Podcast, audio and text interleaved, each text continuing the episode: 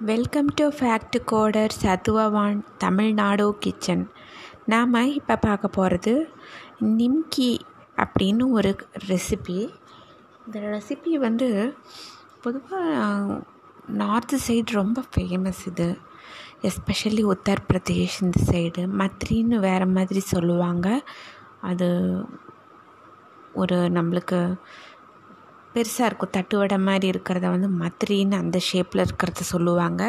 நிம்கிங்கிறது வந்து ட்ரையாங்கிள் ஷேப்பில் இது இது ரொம்ப பெங்கால் சைடு உத்தரப்பிரதேஷ் இந்த பக்கம் எல்லாமே இருக்கும். நமக்பரா அப்படின்னு கூட சொல்லுவாங்க இதை. இந்த நிம்கி ஈஸியாக செய்யலாம். குழந்தைங்க ரொம்ப விரும்பி சாப்பிடுவாங்க. டீ டைமுக்கு கூட இது ரொம்ப நல்லாயிருக்கும் கோதுமை மாவு ஒரு கப்பு அதுக்கு ரெண்டு ஸ்பூன் ஆயில் எடுத்து ஃபஸ்ட்டு விட்டுக்கிறணும் அதில். அதுக்கப்புறம் அதிலோட வந்து கொஞ்சம் பேக்கிங் சோடா ஒரு ஹாஃப் டீஸ்பூன் போட்டுக்கிறணும். அது லாஸ்ட்டு தான் போடணும் பேக்கிங் சோடா இதில் வந்து ஒரு ஹாஃப் டீஸ்பூன் ஜீரா அதே போல் அந்த கர கருஞ்சீரகம்னு சொல்லுவாங்க வெங்காய விதை அந்த மாதிரி சொல்லுவாங்க. கெலோஞ்சின்னுபாங்க இல்லையா? வெங்காய விதைன்னு சொல்லுவாங்க. அதை வந்து அதை எடுத்து அது ஒரு கால் டீஸ்பூன் அது ஒன்று போட்டுக்கிறணும் அதில். ஜீரா கலோஞ்சி அந்த இது ஒரு கால் டீஸ்பூன். அப்புறம் உப்பு போடணும் கொஞ்சம். உப்பும் கொஞ்சம் போட்டுட்டு அப்புறம் இதில் வந்து ஒரு கோதுமை மாவு ஒரு கப் எடுத்துருக்குறோம் நம்ம இதில். இதோட நம்ம வந்து சில பேர் வந்து அதில் வந்து ஒரு ரெண்டு டீஸ்பூன் ரவை சேர்ப்பாங்க. சில பேர் கொஞ்சம் க்ரன்ச்சினஸ் ஜாஸ்தியாக தெரியணும் அப்படிங்கிறதுக்காக. சில பேர் ரவை சேர்க்க மாட்டாங்க.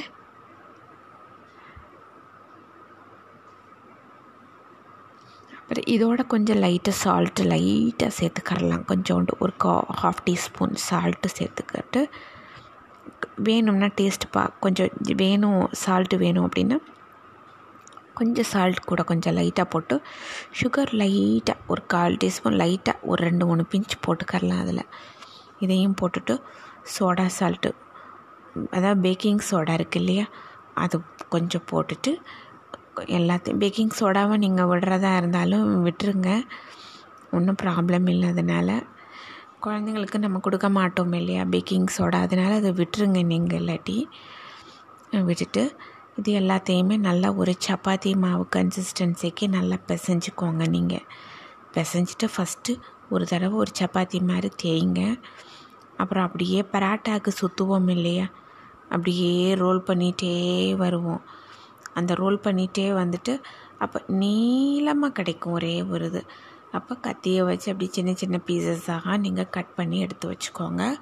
எடுத்து வச்சுட்டு இதை நீங்கள் தேய்க்கும் போது அதுக்கு வந்து மைதா தான் போடணும் தேய்க்கிறதுக்கு யூஸ் பண்ணுறதுக்கு இல்லை ஆயில் தடவி தடவி நீங்கள் யூஸ் பண்ணுறதா இருந்தாலும் ஒன்றும் ப்ராப்ளம் இல்லை.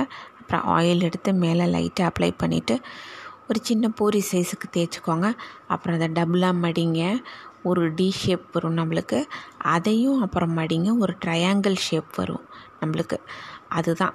அதை வந்து அப்படியே எல்லாம் கலெக்ட் பண்ணி அதே மாதிரி எல்லாமே வச்சுக்கோங்க. நீங்கள் தேய்ச்சிருங்க ஆனால் எல்லாத்தையுமே போட்டு லைட்டாக தேய்க்கணும். அழுத்தி தேய்க்காமல் லைட்டாக தேய்ச்சி தேய்ச்சி அப்படியே வச்சிடணும். வச்சுட்டு அப்புறம் ஆயிலில் ஃப்ரை பண்ணி நம்ம எடுக்கணும். ஆயிலில் ஃப்ரை பண்ணி எடுத்துட்டோம்னா இது வந்து நல்லா இருக்கும். குழந்தைங்களுக்கும் நல்லாயிருக்கும் டீ டைமுக்கும் நல்லா இருக்கும். இதுதான். இது நிம்கின்னு சொல்லுவாங்க. நமக் பாரான்னு சொல்லுவாங்க இதை. இது ஒவ்வொருத்தர் ஒவ்வொரு மைதாவில் செய்வாங்க பேசிக்காக அதுலேயும் செய்யலாம். ஆனால் கோதுமை மாவுலேயும் செய்யலாம்.